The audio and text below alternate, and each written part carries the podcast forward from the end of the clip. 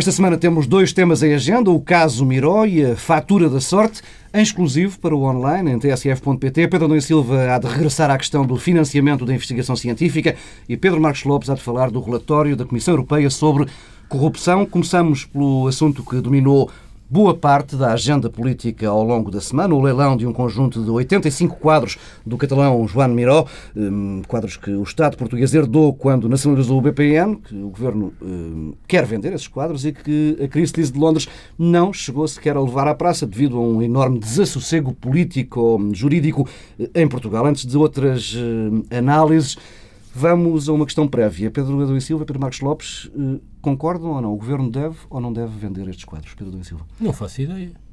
Como é que eu posso responder a essa pergunta? Acho que nenhum português consegue responder a essa Foi pergunta. Foi esse o debate, não é? Aliás, essa é parte, essa é parte do problema. Eh, alguém está em condições, eh, e o alguém, aliás, é extensível à própria tutela da área da cultura, alguém está em condições em pronunciar-se sobre a venda dos melhores. Nós não sabemos nada sobre isto. Um, e, e, isso é em si eh, um problema em parte da questão. É a forma como estas decisões são tomadas. Não há qualquer planeamento, não há qualquer estratégia. É assim uma coisa que se faz. Já continuas. Pedro Marcos Lopes, uh, o Governo deve ou não deve vender? Perdoar-me-ás, mas eh, ainda bem que me faz essa pergunta e eu poderia falar de outra coisa qualquer. Não, é, é o Pedro tocou aqui num, num, ponto dizendo que ninguém sabe o que é que há de fazer uh, com, com, os Mirós. Uh, isto também, também uh, nos, nos não, remete... Eu não disse que ninguém sabe o que é que há de fazer. Nós não temos condições de avaliar, de avaliar e fazer um debate. Sim, isto, isto, até não... remete para aquilo que é... Mas aparentemente não sou só eu. Não, não. Ninguém tem. As Sim. entidades que deviam ter não têm. Já vamos aos temas, ao, aquilo que eu acho relevante e estou convencido que o Pedro também não acha isso tão relevante. Agora, é, é normal que que uh, a própria essência desta coleção, se é que lhe podemos chamar coleção, uhum. porque provavelmente Sim, há muita gente há muita gente que diz que não é coleção, a própria essência desta coleção e, e o significado que ela tem, uh, este tipo de coleções, melhor dito, depois também transporta isto para muito para, para, para, para aquela que é a verdadeira questão. Porque todos os bancos, todos os fundos têm, estas, têm este tipo, têm este tipo de, de, coleções porque é um ativo, porque interessa. Agora, se deve uh, vender ou não, eu, eu, tendencialmente acho que sim, mas não posso dar uma opinião minimamente definitiva porque não conheço, nem ninguém conhece, então, aliás. Mesmo não, não, não, tendo esse assunto resolvido, vamos uh, avançar. Pedro Dom Silva, como é que viste a gestão política deste caso? Mais um caso de gestão desastrosa e desastrada? Isso talvez seja o efeito, mas eu acho que este caso é mais interessante por aquilo que revela do que propriamente pelo caso eh, em si. Foi um desastre, de tal forma foi um desastre que não se falou outra coisa esta semana, eh, mas eh, eu acho que é particularmente revelador. É uma espécie de. Eh, é uma espécie de exemplo que condensa quase todos os males do processo político em Portugal. O, o, quer dizer, o propósito do surrealismo era um bocado superar as contradições entre o real e o imaginário. Eu diria que em Portugal, eh, no princípio do século XXI, essas contradições eh, foram eh, superadas. Aqui uma espécie de pesadelo que tem uma demonstração numa coleção de quadros, não sei se é uma coleção, mas num conjunto de quadros do Miró. Eu dizia que uma das coisas que me espantou mais foi não sei porque é que eu utilizo o verbo espantar quando me refiro a Passos Coelho, mas ainda assim não deixa de ser surpreendente a linguagem do Primeiro-Ministro. Eh, um primeiro-ministro que, a propósito de uma discussão sobre um conjunto de quadros de Miró, eh, diz que eh, havia aqui um contrato-chave na mão com uma leiloeira. Chave na mão. Ora, chave na mão é uma linguagem, com todo o respeito, que é apropriada para um diretor comercial de uma pequena empresa que quer vender uma casa que fez obras ou um automóvel em segunda mão. Eh, há qualquer coisa no, quer dizer, no, no quadro mental do Primeiro-Ministro hum. que não funciona bem, eh, porque não se pode referir eh, a um tema destes, isso é parte do problema, como se estivesse a falar da alienação de um T2 nos subúrbios de Lisboa ou do Porto. E essa linguagem, que em si um péssimo sinal, um péssimo indicador. Quer dizer, na verdade, nós precisávamos de um primeiro-ministro e parece que temos aqui uma espécie de diretor de um franchising do McDonald's.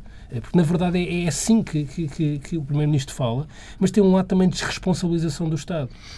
Quer dizer, é, no fundo, o que essa linguagem significa é que o Estado está a dizer eu não tenho rigorosamente nada a ver com este processo, porque contratualizamos com uma leiloeira alguém para, resolver, para nos resolver todo, todo o problema. Ora, aí começa a revelação dos problemas. O primeiro dos quais é quando nós tentamos e fazemos um esforço para nos esquecer uh, aquilo que foi a gigantesca fraude financeira do BPN, está sempre a reemergir.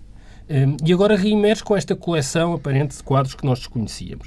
E reemerge, aliás, com uma outra dimensão importante, é que não é só a fraude e o roubo generalizado, foi um roubo generalizado que se passou no BPN, é também a forma como estes ativos têm sido geridos por uma empresa chamada Parvaloran. Até o nome parece ser escolhido a dedo. É, quer dizer, se, fosse, se alguém quisesse escolher um nome eh, de propósito para ter este efeito, não conseguiria melhor do que Parvaloran. E a Parvaloran o que faz é gere estes ativos como se fossem ativos indiferenciados. Porque tudo indica que estes mirós foram geridos da mesma forma que os terrenos que a Parvaloran possa ter. É uma, uma coisa completamente indiferenciada. E depois. Bem, alguns certamente mais tóxicos que os quadros de Miró. Pois não sei, mas em todo o caso são ativos que foram tratados indiferenciadamente e não são ativos indiferenciados. E aí é que entra a questão também da desresponsabilização e do papel do Estado. Quer dizer, há uma lei do património e a tal par valorem, que em última análise é o Estado português, pura e simplesmente desrespeita à lei, ao ponto do Secretário de Estado da Cultura ter escrito ontem uma carta no Jornal Público onde dizia claramente que a Direção-Geral do Património não foi eh, consultada, envolvida em tudo isto. Portanto, há uns tempos tivemos aquela discussão sobre a saída do, do Crivelli eh, de Portugal. Um quadro que era de um privado, repare-se, era um quadro de um privado e que saiu alegadamente sem autorização de Portugal. Ora, o que temos aqui é um, um conjunto de quadros que são pertença do Estado, que em última análise é isso, mesmo que o nome seja Parvaloren, que saem sem qualquer autorização do Estado. Portanto, o Estado é o primeiro a incumprir e a desrespeitar a lei. Como é que pode fazer qualquer tipo de exigência aos privados? Isto é sintomático do que se passa em Portugal. Barreto Xavier, tendo escrito isso, porque está preto no branco numa carta ao, ao, à diretora do Público, publicada ontem, eh, tendo escrito isso, não devia tirar conclusões. Bem, mas eu não percebo porque o papel do Secretário de Estado da Cultura neste processo é também singular, porque o Secretário de Estado da Cultura, ao mesmo tempo que diz isso, dizendo, portanto, fui desrespeitado e desautorizado, incorpora o discurso do desrespeito da tutela, da área que ele devia tutelar, porque o que ele diz é, bom, eh, nós devemos manter a coleção porque há imperativos financeiros que se sobrepõem a isso. Bom, mas ele é ajudante da Ministra das Finanças ou é Secretário de Estado da Cultura? Precisamos ter um Secretário de Estado da Cultura para nos dizer isso? Mas dizer, há aqui um problema, de facto, primeiro, de eh, desrespeito do Estado, e, do funcionamento da lei e depois também de autolimitação. Deixa-me só, eh, posso depois voltar a pegar mais coisas? Não, porque, sinceramente, porque acho que isto é tudo, é muito revelador todo este processo. Eh, e ainda queria dizer uma coisa sobre a oposição e posso dizer... Mas deixa-me... Já, já, vamos à questão da, da, da oposição, deixa só mudar aqui de ângulo. Pedro Marcos Lopes. Não, o, o, o Pedro falou na, na, na questão do, do, processo político. Eu, eu confesso que o, o, que esta discussão, o que esta discussão me, me, nos trouxe, nos trouxe não, nós já conhecíamos razoavelmente bem essa mentalidade, mas foi o nível em que o governo colocou esta discussão. E nesse aspecto, o nível em que o próprio secretário de Estado, Xavier, também a colocou. Eh, porque eh, a primeira reação do secretário de Estado neste processo foi: bom, nós estamos a viver uma grande dificuldade financeira, vocês querem tirar da educação ou da saúde ou querem vender uns mirós por 35 milhões de euros? E o que me assusta Primeiro, assusta-me que um governo. Assusta-me, não. Bem, também tivesse estou... do lado da oposição quem tivesse dito, bem, mas eh, isto, mas eu... 35 milhões no oceano de 6 mil milhões oh, e tal. Acho também completamente tonto, se me permites, pronto. Porque a questão que se levanta e eu aqui não estou muito preocupado com a reação da oposição uh, uh, a este caso. Quer dizer, só me preocupa na dimensão de que provavelmente a oposição vai ser governo e provavelmente também teria os mesmos argumentos. Nesse aspecto preocupa-me a questão da oposição. Mas a mim, e se me permites uh, recomeçar onde eu estava, o patamar a que isto é posto é que é muito grave. Porque sendo a reação do, do secretário de Estado, a reação do governo, que depois foi replicada pelo próprio primeiro-ministro, quer dizer, eh, ficamos todos, ou confirmamos todos a ideia que só há um critério em termos da governação hoje. Aparentemente só há um critério, que é o critério que o que importa o, é tudo feito em termos do déficit, déficit público ou das contas públicas, quer dizer, e não parece existir outro critério na governação. Bom, governação é muito mais do que isto. O Estado é muito mais do que isto. Conduzir a, a res pública tem muito mais a ver com a, com a descida do déficit público ou do pagamento deste tipo de contas. Quer dizer, e se nós temos um governo que só olha para isto, temos um problema muito grave. Quer dizer, isto está a ser, infelizmente, reproduzido a vários níveis. Quer dizer, nós vamos falar daqui a bocadinho da questão das faturas, do, do, das faturas, que também é muito revelador Fatura do tipo de ideia que se tem da comunidade. Nós tivemos esta semana também uma notícia que passou quase, enfim, eh, sem que se desse muito bem conta, que um banco que neste momento é praticamente na prática, praticamente na prática, peço desculpa, praticamente um banco do Estado, ou pelo menos um banco que vive à custa da, das nossas contribuições, quer dizer, que faz uma, uma, um, um entendimento ou tem um grande... Uma, uma reconciliação uma, com a história.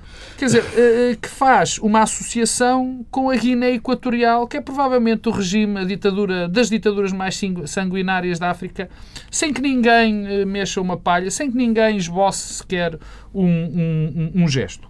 Bom, e isso é o que me preocupou mais. Toda esta mentalidade, todo este critério que o, que o Estado tem, ou o Governo tem, para avaliar a sua ação política, choca-me mais, é evidente que o Pedro eh, tem razão quando fala no processo político, mas choca-me mais do que o próprio processo político. Porque, e também é verdade, quando se tem estes critérios, o processo político normalmente acompanha isto. Ou seja, se a grande necessidade é baixar o déficit Sim, público. Passa a ser irrelevante se há ou não há autorização. Torna-se, quer dizer, exatamente, torna-se praticamente irrelevante. Portanto, e este processo, de facto, tem logo uma negligência, negligência criminosa, digamos assim.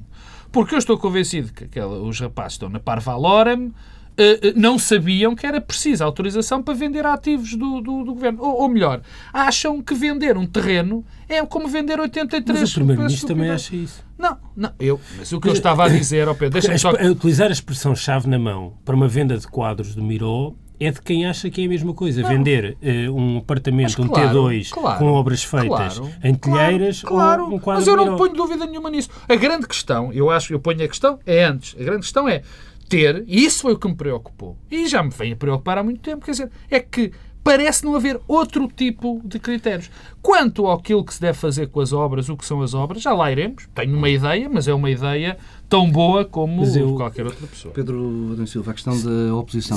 então, mas deixa já vou à oposição, mas deixa-me o que fazer com as obras. Eu não tenho ideia nenhuma sobre o que é que se deve fazer com as obras. Sinceramente não tenho. Eu sou um bocado como Presidente da República. Eu gosto de Miro como pintor. Uh, uh, e não consigo dizer mais nada sobre o assunto, naturalmente. Uh, e o que isso é que me preocupa, porque eu não tenho opinião formada sobre se devemos alienar ou não. Não sabemos bem, bem o que é, que é aquela coleção. Eu não sei nada sobre isso, não faço ideia. Nem, nem, nem sei se Portugal deve ter 85, 85 anos uhum. Miró. É, o que eu exijo é saber porquê é que foi tomada esta decisão, quem é que decidiu e que tipo de ponderação houve. É isso é que é a questão. E, essa é que é a questão. Uhum. E o que nos é dado é uma opacidade total. Quer dizer, eu, eu, posso ter a opinião que gostava de ter um Miró no CCB, mais outro no, no Chiado, mas isso não conta para nada, porque o que eu quero saber é o que, quais, que ponderação foi feita para a alienação deste, destes quadros. Hum. E porquê? Quem é que decidiu? E aparentemente... Mas já tiveste essa resposta. Desculpa. Não, isso. foi a Parvaloren. Eh, não, não, foi o que o Primeiro-Ministro, desculpa interromper foi o que o Primeiro-Ministro e o Secretário de Estado disseram. Quer dizer, nós temos uma mas situação isso, de problema financeiro mas, que mas vale 35 é Mas é isso é que é o problema, porque uh, aparentemente não é assim, quer dizer, há procedimentos que têm de ser seguidos, quer dizer, nós não podemos, repito, uh, um privado, amanhã onde nós compra uma casa ao pé do monumento e temos de dar direito de preferência ao IPAR. Eu tenho um quadro uh, de um pintor, uh, um, tenho um Crivelli em casa e decido vender o Crivelli. E tenho de seguir um conjunto de procedimentos. Quer dizer, e no Estado isso não acontece, isto é de uma gravidade. Uhum. E, portanto, isto não tem a ver com aquela coleção. E critérios. Esse é um Bom, ponto. É que, na verdade, a explicação é de tal forma rudimentar que é insultuosa. Eu estou é que estou mesmo disponível a ser convencido que os quadros não têm de ficar em Portugal. Agora, eh, não pode ser tudo organizado em torno de dois princípios. E os princípios são sempre, são sempre os mesmos e faz parte do tal quadro mental da chave na mão, que é tudo o que é público deve ser vendido, é o, é princípio sagrado, e a seguir, não menos relevante, que é toda a ação do governo deve ser subjugada à vontade das finanças, a tal ponto que um secretário de Estado eh, eh, eh age em conformidade dois pontos. Um sobre como é que estas histórias acabam sempre em Portugal. É que também é sempre da mesma forma. Que é, temos este processo lamentável do princípio ao fim, com ilegalidades, com o, BPN e o Estado, que quase que parece aqui, aparentemente o Estado como uma espécie de receptador, uhum estamos a falar, tendo em conta que foi um roubo generalizado, o Estado é uma espécie de receptador, deve achar que não tem de seguir procedimentos legais. E no fim, como é que isto acontece? Humilhados às mãos de uma entidade estrangeira. No caso, a Christie's, em vez de ser a Troika, é a Christie's. Sobre a oposição, devo dizer outra coisa, que é o seguinte. Acho também eh, que é muito revelador eh, e mostra bem eh, como é que o país político se organiza a ação da oposição. Não tanto sobre o que a coleção devia ficar e que devia o museu, não é tanto isso. É, é as providências cautelares. Eu uh, não consigo perceber esta judicialização a pedido da política. Uh, de alguma forma a oposição diz, bem, mas isto é uma consequência da forma como o governo uh, age. Mas, se bem percebo, na altura em que foi interposta a presidência cautelar, ninguém sabia que havia estas ilegalidades. Era só da opção política de vender. Ora, eh, eu não, não gosto... Na altura em que é lançada, deixa-me só corrigir na altura em que é lançada a providência cautelar, o, o Partido Socialista já anuncia que não existia autorização, que os quadros tinham saído de Portugal sem autorização. Mas eu, eu parece-me que a, a, divergência política que é, é a discordância em torno da venda dos quadros Sim, não foi é uma questão política. Não Quer dizer, não parece que esta ideia de recorrer sistematicamente aos tribunais comuns, não, não estamos a falar de Tribunal Sim, Constitucional. Foi uma espécie de motor de arranque não... para a Procuradoria-Geral da República que depois... Mas isso também é revelador. Quer dizer, teve, teve a Procuradoria-Geral um, da República precisa um que haja, um estranho, que haja deputados que ponham uma província. Tudo isto é, tão, é que é tudo tão mau. Mas isso é inevitável. Isso é inevitável. É inevitável os, os, os, os, parlamentares recorrerem aos é, tribunais é, para... É inevitável. É inevitável isso acontecer. E eu aí discordo por uma razão muito simples. Quer dizer, eh, eh, quando um governo não percebe que numa democracia existe o império da lei, algo está aqui já profundamente errado. Mas isso pode ser feito no Parlamento. É preciso não, recorrer ao Ministério oh, Pedro, Público. Eu não digo que não. E, há, e mais, eu recordo-me... Mas é isso que eu estou a dizer. Sim, mas eu recordo-me... Sim, mas... Eh, de acordo. Mas deixa-me deixa dar uma outra linha de argumento, de argumentação. Eu recordo-me que houve uma votação na Assembleia da República sobre este tema. Não foi levantada nenhuma, nenhuma, nenhum, nenhum problema especial. E ainda bem, porque o problema, de facto, é o procedimento. E o, e aqui, no caso concreto, é o procedimento. Depois, há aquilo que eu disse, que é a, a grande questão política, é de como o governo olha para isto. Agora, quando se tomam é a, mesma, é a mesma coisa que falamos aqui a semana passada, há 15 dias, deste constante, desta constante, deste constante retorno ao Tribunal Constitucional. Não é a mesma coisa. Pedro, não é a mesma coisa. Pedro, Pedro, é, é pelo seguinte. É uma prerrogativa dos deputados, Pedro, quer dizer, a fiscalização. É pela seguinte, não, mas isso é, é por uma seguinte razão. É porque os deputados, é, é, os deputados, ou quem quer que seja, sabe que há um conjunto de leis. Se o governo desrespeita a lei, há uma entidade que faz cumprir a lei, que são os tribunais.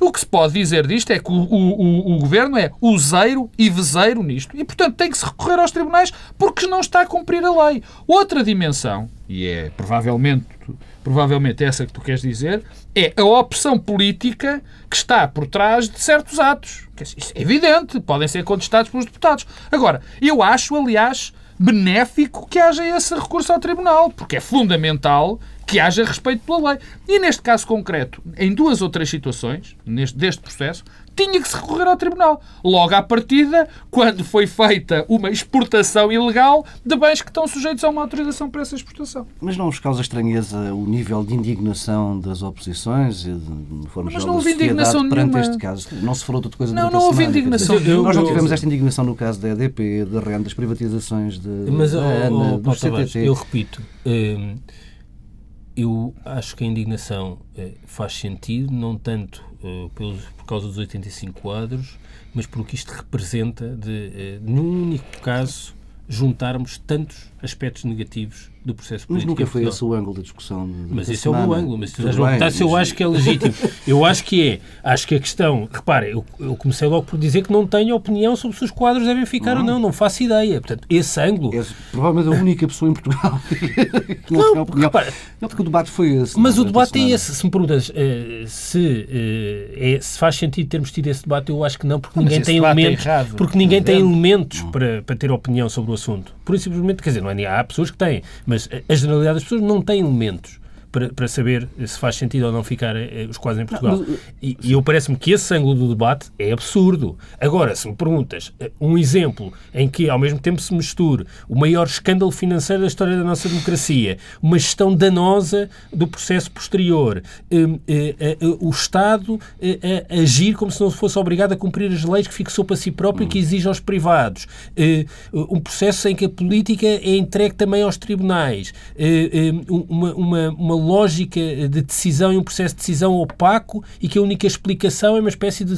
super tutela das finanças sobre tudo o resto, em que colaboram os membros do governo das tutelas. Eh, e depois, uma entidade externa, que é uma leiloeira, que perante tudo isto eh, humilha objetivamente o Estado português e um primeiro-ministro que responde a uma leiloeira dizendo que fizemos um contrato-chave na mão, portanto, somos in, in, quase inimputáveis e os senhores é que são responsáveis. Pergunta se eu acho isto, de facto, isto é espantoso. E, portanto, toda a atenção deve ser dedicada a este tema. Mas é, a minha questão a é parte, outra, que é, entre Eusébio e Panteão, eh, Meco e Praxe e agora Mirós, eu acho com que... jeitinho chegamos a 17 mais sem falar mas eu Mas eu acho que o Meco e as Praxes e o Eusébio, com todo o respeito pelo Eusébio, eh, são completamente eh, temas irrelevantes.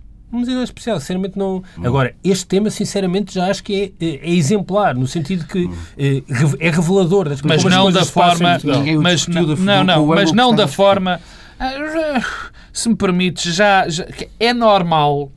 É, eu, enfim, comecei por dizer exatamente que não era devia ser este o patamar da discussão, o patamar da venda. Mas não foi tão, não foi tão, uh, uh, uh, não foi tão inexistente esse debate na, na, na, sociedade. Houve também esse, esse debate. Agora, é normal, pela própria dinâmica das coisas, que a grande discussão tenha sido se vendes, se não vendes. Uh, é normal que isso aconteça, porque é muito mais difícil colocar a discussão no patamar. Difícil não porque exija seja o que for, mas é mais difícil porque as torna menos, menos imediata. É muito mais fácil nós pomos duas pessoas a discutir sim ou não vender do que pôr duas pessoas a dizer bom, será que o escrito, será que o governo se pode. Nós também ter... descobrimos uma coisa: é que há um outro um Miró critério... que não o pintor, não é? Que há outro Miró que Sim, não o pintor. O Presidente da República gostava, apreciava muito Miró como pintor. não sei se, se, como livro ou ponta de lança a opinião é diferente. Vamos, vamos avançando e mudar para outro assunto também de grande relevância. O, a lotaria, chamada lotaria fiscal ou fatura da sorte. A medida foi aprovada esta semana em Conselho de Ministros. A partir de abril o Estado vai sortear todas as semanas um automóvel de gama alta, em princípio novo, entre os contribuintes cumpridores e que pedem faturas, dando o número de contribuinte. O Governo lança-se no combate à economia paralela com uma ideia hum, já testada em países como o Brasil, a Argentina, a Colômbia, a Costa Rica e com longa tradição em não, Taiwan ou na Taiwan. China. Ou na China, onde há a chamada raspadinha e loteria fiscal. Na Europa, apenas a Eslováquia já testou este sistema, tem em vigor desde o ano passado. Uma fonte do governo espanhol, entretanto citada ontem pela agência Lusa, negava que Madrid estivesse a preparar uma medida semelhante e falava de uma medida uh, pitoresca. Pedro uh, Marcos Lopes, uh, que te parece esta decisão de tentar convencer ou assinar com uma cenoura em forma de automóvel aos contribuintes? Acho, sobretudo, uma, uma medida icónica ou seja, não há medida mais reveladora, na minha opinião, do, da atuação deste governo, em várias, em várias dimensões. Mais uma vez, aqui a, a questão, eh, e parece quase uma réplica da, da, discussão sobre os quadros do Miró, é posta, na minha opinião, na, dentro de um, de um prisma que, que, que não é o certo. Quer dizer, se me perguntarem, como diz o outro, se, se me perguntarem se esta medida vai levar a um aumento da receita fiscal, eu não tenho dúvidas nenhumas que vai levar a aumento da receita fiscal. Se me perguntarem se isto uh, vai ser uh, uh, uma medida que vai ter sucesso a médio prazo e que vai fazer com que haja menos evasão fiscal, não tenho dúvida que isso vai acontecer. Na minha opinião, é uma medida profundamente errada profundamente reveladora de, de uma determinada mentalidade. Isso é o que me, é o que me preocupa nisto. Repara, no fundo, uh, uh, o, que as, o que nos está a ser transmitido é o seguinte: meus senhores, os senhores devem pagar impostos ou devem ajudar a que sejam cobrados mais impostos, não porque nós queremos ter um melhor serviço de saúde, não porque queremos ter uma melhor escola pública, não porque temos que queremos ter melhores funcionários públicos, não porque queremos as estradas, não porque queremos Não, ter uma é coisa certa a fazer, não é? Não, não, por- claro, já lá vou. Não porque queremos pagar menos impostos, porque se todas as pessoas pagarem, não, senhora. Não, você deve pagar porque pode ter um carro de alta cilindrada. E até o caso de Gama carro de alta. alta Gama alta. Gama- Não, gama não ficou alta. claro se é Não. Em cilindrada. princípio novo. até não, eu ouvi alta cilindrada, ouvi Gama mal. alta, gama alta. alta. Até Gama o alta. tipo de gama alta ou alta Pode ser um é uma cilindrada. coisa mais subjetiva. Pode ser um carro elétrico. Sim, Não, gama de governo alta anterior. cilindrada, não. Mas o próprio, a, própria, a, própria, a própria imagem do carro, de, de poder ganhar um carro de alta... Eu prefiro alta cilindrada, peço Não, mas desculpa. é gama alta. É uma imagem terrível, quer dizer... Chave na mão. No, no fundo... Mas lá está, é por isso que eu É acho. É por isso que eu acho que é uma coisa muito parecida É com o coisa. No, fim, no fundo, quer dizer... Pode eh, mesmo ter sido ideia do Primeiro-Ministro. a consciência da defesa do bem-estar, o valor do bem comum, a pedag- a pedagogia da comunidade é trocada, acho que se pode ser trocadas pelo sonho, pelo sonho de ter um carro de gama alta. Diz-me, acha, é, isso é uma conversa, isso é mesmo conversa de quem quer dizer ou mal do governo Ou de quem tem um carro de ou de quem tem um carro de gama alta já. Exatamente. Vi num, aliás, eh, para este estúdio de gama alta. Mas, quer dizer, não vale tudo. Não vale tudo. Quer dizer, não vale tudo, mais uma vez, parecido com o caso do Miró, não vale tudo para ter mais receitas fiscais. Porque, assim, se queríamos mais receitas fiscais, podemos também lançar outro concurso, que é quem conseguir atropelar pessoas que fogem aos impostos tem direito a não sei como é, um prémio qualquer, um carro de gama, de, um avião. Pedro, quem, tá- os Jerónimos também podem ser vendidos. Quer dizer, e o que está em causa? É o que é que nós queremos para a comunidade. Isto é que é grave. Isto é entrar, isto é, deixa-me, eu acabo já. Isto é entrar com pezinhos de lã, tentando transformar uma comunidade que não tem estes valores. Não tem estes valores. Não tem. Porque, de facto, nós sabemos que eh, a esmagadora maioria, até por estudos de opinião, toda a gente sabe, as pessoas acham que o Estado deve dar um conjunto de coisas. E, no fundo, o que aqui está é o, digamos, o apogeu, é o, o símbolo, é o ícone de dizer, bom, há todas as motivações para a grande motivação para que você deve pagar o imposto é que vai ter um sorteio. Eu tenho uma questão. que di- Dizes que acreditas que isto seja um, um- um sistema eficaz para maior cobrança. Ora, tu, Acho. em levando o teu carro de gama alta e alta cilindrada ao mecânico e sendo confrontado com a questão de tem aqui uma fatura de 2 mil euros sem. Não é tem isso uma fatura, toca. não, tem aqui uma conta de 2 mil euros sem fatura ou de 2.460 com IVA. Mas habilita-se a ganhar outro carro de gama alta. Tu, que presumindo que nunca pagaste ao mecânico com fatura, vais mudar o comportamento. Em muitas situações, sim. cupons. Não, é, tu para já puseste isso num caso raro, não é? Que são as pessoas que têm uma 2 mil, 3 mil e que não querem fatura, que têm gama alta. Não é na gama alta que se vai buscar os impostos, é na gama bem mais baixa, Mas, não é? oh, E, e, quer dizer, então e, e há uma euros, coisa pronto. que até a minha experiência profissional me diz, quer dizer, anterior, já há muitos anos, um concurso é uma Dá coisa. Dá, particularmente se não tens de pagar por esse concurso. Isso é, é fatal. Quer dizer, ó Pedro, deixa-me só acabar. Quer dizer, há aqui. há- o meu problema é este. Eu, e já fui confrontado com este problema várias vezes aqui. E é sempre a minha eterna dúvida. Isto tem um objetivo ideológico? Ou é rapaziada que pensa e que não percebe as consequências dos seus atos além do próprio ato? Ficas com essa dúvida. Pedro Adão e Silva, o Estado não está aqui, eh, de certa medida, a abdicar de promover uma espécie de cidadania fiscal? Sim. Eu, Não é eu o lado mais pernicioso de tudo isto? É, eu, eu devo dizer que eh, tudo o que sejam medidas eh, de combate à evasão fiscal e de, e de promoção da responsabilidade e da cidadania fiscal são positivas. E, e acho, aliás, que eh, tem um efeito de formalização da economia, de alargamento da base de incidência eh, e da responsabilização de todos. E não me choca eh, que, se, que se pense em medidas eh, criativas para de algum modo promover isso. Eu, há, há sempre um exemplo que provavelmente é conhecido de muitos ouvintes, eh, eh, em Itália, que não é propriamente um país onde a cidadania fiscal Sim, seja é diferente, exatamente é exemplar. fiscalização. Exatamente, era isso que eu ia dizer. A Itália é uma coisa que acontece e que é surpreendente. Eu compro um café em Itália e é-me dada automaticamente uma fatura e eu sou obrigado a levar a fatura e posso ser interpelado num espaço de metros eh, do estabelecimento onde, onde consumi eh, e sou obrigado a mostrar que tenho fatura. Ou seja, aqui uma corresponsabilização do consumidor. E a verdade é que eu não conheço ninguém em Itália que alguma vez tenha sido fiscalizado, mas a verdade é que a existência dessa obrigação funciona. Portanto, há muitas medidas que obrigam à fatura que são interessantes. Aliás, nós temos um caso de sucesso em Portugal nas últimas décadas que são os benefícios fiscais. Uma das razões para a introdução dos benefícios fiscais, nomeadamente nas despesas com saúde, foi obrigar os atos médicos a serem eh, sujeitos à fatura. Eh, e, eh, se calhar há 30 anos, uma pessoa ia a um médico que não pedia fatura, e nas últimas décadas as pessoas passaram todas a pedir faturas. Porquê? Porque isso tinha traduzia-se em benefícios fiscais. toda essa lógica faz sentido. De tal forma que nós hoje podemos acabar com os benefícios fiscais da saúde e as pessoas continuam a pedir fatura ao médico. Ninguém ocorre ir a um médico e não pedir eh, eh, fatura. E, portanto, eu acho que isto é positivo e devemos, eh, não devemos reagir à partida contra medidas que, que, que responsabilizem também quem consome hum. e não apenas quem eh, presta um serviço.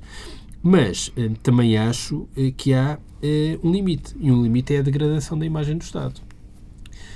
E devo dizer que esta ideia da tómbola de automóveis eh, de gama alta é uma coisa que eh, não lembra a ninguém, só lembra de facto a Taiwan, a América Latina, não por acaso é o Sudoeste Asiático. que, tem, que tem uma questão da e comunidade. Eu, eu, é portanto, devo dizer que consigo pensar, aliás, em muitas formas de sortear alguma coisa que, aliás, possa ser feita em sede fiscal.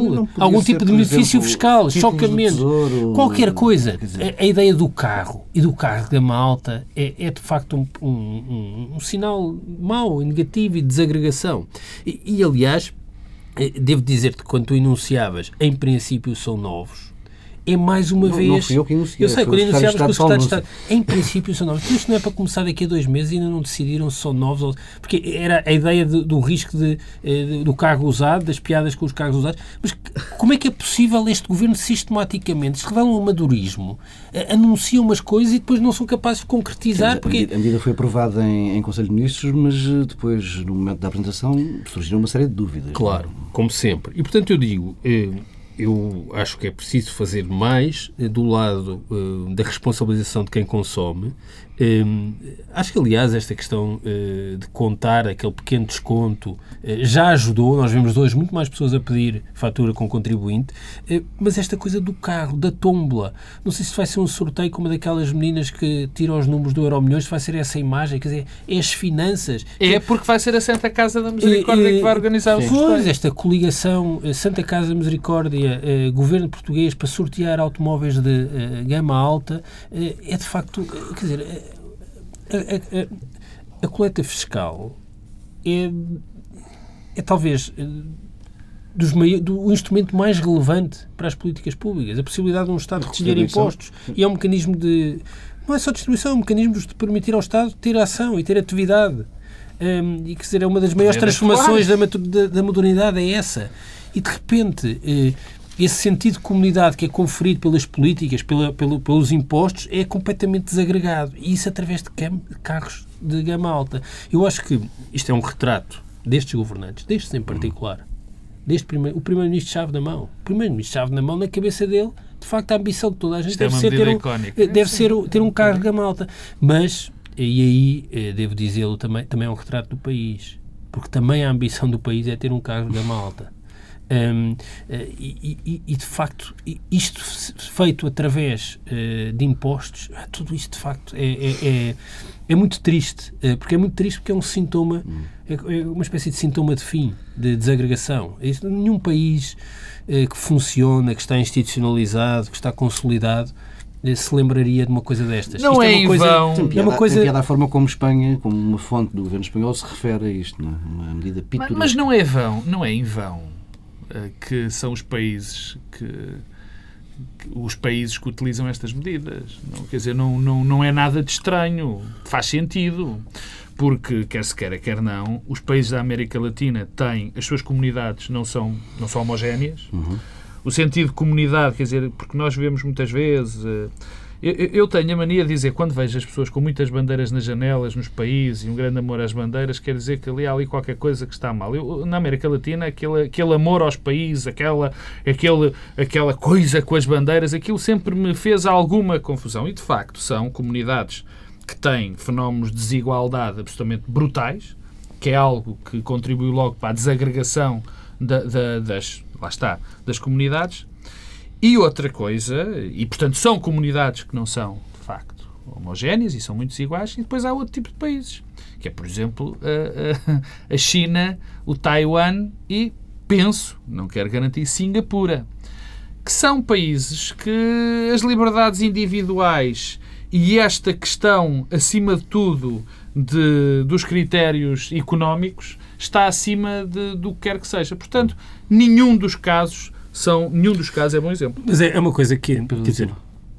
isto, isto, é um sintoma de as desigualdades e os países muito desiguais um, e desigualdade também eh, na cobrança fiscal, eh, que aliás é outra face eh, do padrão de desigualdades materiais na sociedade portuguesa, naturalmente potenciam um novo riquismo.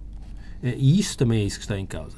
E o Estado, que deveria ter alguma gravitas, um peso, no fundo, troca é um quadro, não, não. Troca isso. É um quadro que fica completo. Troca isso. E depois há uma Esta coisa muito é a promoção do carro de alta cilindrada. Não, que é, ou seja, é a promoção do, símbolo. Não, é a promoção dos não transacionáveis. É a promoção dos não transacionáveis. Portanto, o Estado que está a dizer tanta conversa sobre as importações. O que devem, o que devem mesmo é, é importar um carro uh, alemão Uh, e, e não deixa ser mal, pode ser um carro de alta cilindrada português. Não há. Não há?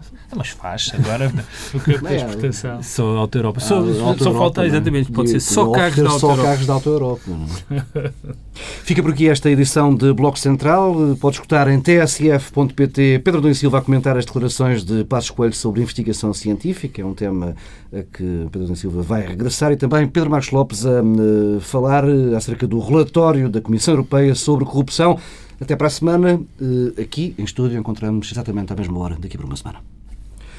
Vamos a outros assuntos. Pedro e Silva, ainda a questão das bolsas eh, de doutoramento e pós-doc e o financiamento da investigação científica, agora com mais declarações do Primeiro-Ministro. É uma sucessão de declarações e uma sucessão de mentiras. Eh, e, aliás, isto é uma enorme mentira. O Primeiro-Ministro tem mentido sistematicamente sobre este assunto e eu não consigo já perceber porquê.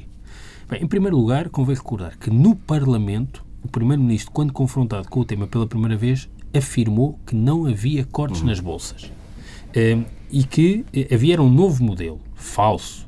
Houve cortes nas bolsas, há menos 35% nas bolsas de doutoramento e 65% nas bolsas de pós-doc em relação a 2012, que já era um ano de queda. Portanto, é o primeiro eh, eh, facto. Depois disse que havia uma nova estratégia que era a aposta eh, nos eh, o financiamento dos doutoramentos eh, em contexto de, de, empresas e também os doutoramentos FCT. Bom, isso é revelador de uma marca, aliás, deste governo em muitas áreas, e em particular na educação e na ciência, que é destrói-se o que existe, que tem defeitos, claro, mas destrói-se e, e, em seu lugar, anuncia-se uma realidade inexistente, que é o que foi feito nesta hum. matéria. Não há nada de novo. E, portanto, eh, eh, esse é o primeiro facto. Vês um padrão, semana, um padrão é um padrão. É um padrão é muito comum eh, na área da ciência e da educação. Depois, e eu peço desculpa, agora vou citar Pedro Passos Coelho. Quando medimos o número de patentes registadas e o número de artigos publicados, o resultado e a qualidade desse resultado passávamos de indicadores que pareciam comparar muito bem com os países que nos gostamos de comparar para comparar muito mal sempre que olhávamos para a substância. Passos Coelho em português técnico. Um, isto desde logo, não sei se as pessoas acham normal um Primeiro-Ministro que fale sistematicamente uh, com esta qualidade uh, de linguagem, não sei se isto não é em si uh, um indicador de falhanço do sistema educativo nacional, mas o problema disto é que, novamente, não corresponde à verdade. os indicadores, que aliás estão estão públicos, são públicos na Direção-Geral de Estatísticas da Educação e da Ciência, revelam taxas de crescimento superiores à média dos países com os quais comparamos na publicação de artigos científicos. Ainda ontem era revelado que, por exemplo, a Universidade de Lisboa é a segunda melhor colocada entre os países de língua oficial portuguesa, só ultrapassada pela Universidade de São Paulo eh, em citações. Nós partimos, nós partimos de uma posição muito má, eh, mas temos recuperado e, portanto, há resultados. Não vale a pena dizer que não há. E depois outra questão, que é novamente o tema-chave na mão, que é o Primeiro-Ministro acrescenta temos de garantir que as bolsas que usamos para financiar os doutoramentos, os pós-doc, a investigação que é feita, não corresponde meramente a uma política de recursos humanos de empregar os melhores, mas resulta em ter mais gente do lado das empresas altamente qualificada que traga valor para a economia. Esta diferença entre investigação teórica e investigação aplicada, quer dizer, não sei de onde é que isto vem e que ideia é esta do processo de inovação. Mas tem uma outra componente. A investigação aplicada, além do mais, não é só a que interessa às empresas. Se eu fizer um doutoramento sobre proteção social e sobre pensões, isso não é relevante para o país? Ou é só se for no contexto de empresa? Portanto, isto é uma visão eh, da inovação, da investigação, do conhecimento. Não, é muito vistas, pior, é uma questão da visão da comunidade. De vistas completamente, eh, completamente é curtas. É e, finalmente, ainda para terminar este tema, que de facto ganha sempre contornos eh, novos, a asfixia democrática. Eh, o Conselho Nacional de Ciência e Tecnologia, onde estão representados eh, muitos investigadores eh, portugueses de renome das várias áreas e que é presidido por António Coutinho, eh, chegou a várias conclusões de uma reunião eh, recente. Disse: a estratégia não foi previamente anunciada nem debatida na comunidade científica. Uhum. Mais uma vez, o governo a decidir sem se perceber exatamente como ou com quem e, portanto, só promove instabilidade. Não há qualquer estudo que permita ao governo concluir que o número de bolsas eh, é, deve ser X ou Y eh, e eh, recomenda ao Ministério da Educação e Ciência que torne público o seu plano estratégico de fundo. Como se houvesse plano estratégico de fundo. Eh, e, portanto, eh, o que é que o governo faz perante este relatório? do Conselho Nacional de Ciência e Tecnologia. Faz tudo para que ele não seja divulgado. Portanto, a asfixia democrática, que tanto eh, mobilizava eh, muita gente aqui há um par de anos com questões que eram absolutamente marginais para a vida da comunidade, quando é uma questão destas, já não há problema nenhum de um governo que objetivamente tentou eh, silenciar uh, um órgão consultivo. Havia de haver um dia em que essa expressão era recuperada, foi hoje. Uh, Pedro Marcos Lopes, o relatório sobre corrupção na Europa, divulgado esta semana pela Comissão Europeia, é um exercício de achismo. Pois. Uh é fácil fazer uh, grandes manchetes e arranjar grandes temas, uh, enfim, fazer de um grande tema a corrupção e os números da corrupção. Portanto, nós fomos, deparamos com... Rende sempre, não é? Deparamos com... Já lá vamos, também é uma parte interessante, uh, que é quem vive da corrupção, não é? Uh, então é fácil arranjar um título chamado 90%, que dizia 90% dos portugueses acham que, acham que a corrupção é generalizada. Depois também temos uma série de achismos neste estudo. Portanto, também se pensa que a corrupção nos últimos, no último semestre aumentou. 36%. E um total de 72% dos portugueses respondeu, aliás, que a corrupção no país aumentou no último ano. Portanto, a corrupção está sempre a aumentar. E 90% dos portugueses acham que a corrupção é generalizada. Mas a única pergunta que existe neste estudo que é concreta, é feita, é, é, é, é a seguinte.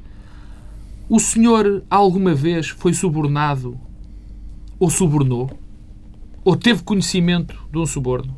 E, curiosamente, Portugal, nesse número, é dos mais baixos da, da comunidade europeia.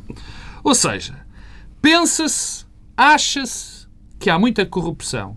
Diz, diz que há 90%, diz que está tudo corrupto. E depois vai-se ver e o nosso número dos factos, da realidade, é que é mais, baixo, é mais baixa do que o resto da comunidade europeia. E há um conjunto de explicações para isto. Eu vou só selecionar duas para que isto aconteça, para que, para que este aparente paradoxo aconteça. Primeiro, nós sabemos que numa altura onde se vive uma crise, onde há muitos problemas, é muito fácil, isso acontece, como nós hum. o conhecemos, dizer que isso é um bando de ladrões que para aí anda, que roubaram, que fizeram, que aconteceram e, portanto, o país está assim. Sim, nós sabemos que, de facto, houve várias situações, já falamos de uma delas neste programa, a situação do BPN, que contribui muito para, o nosso, para, para a degradação uh, uh, do país em termos gerais e não só em termos financeiros. É verdade que isso aconteceu, mas numa altura de crise isto ainda aumenta mais. Anda tudo a gamar em bom português, anda tudo a gamar. A segunda é uma razão que também as pessoas bem conhecem, que tem a ver com os industriais da corrupção. E nós vivemos no nosso país, e eu falo pelo país que melhor conheço e onde vivo, nós temos autênticos industriais da corrupção. Gente que vive à custa da corrupção.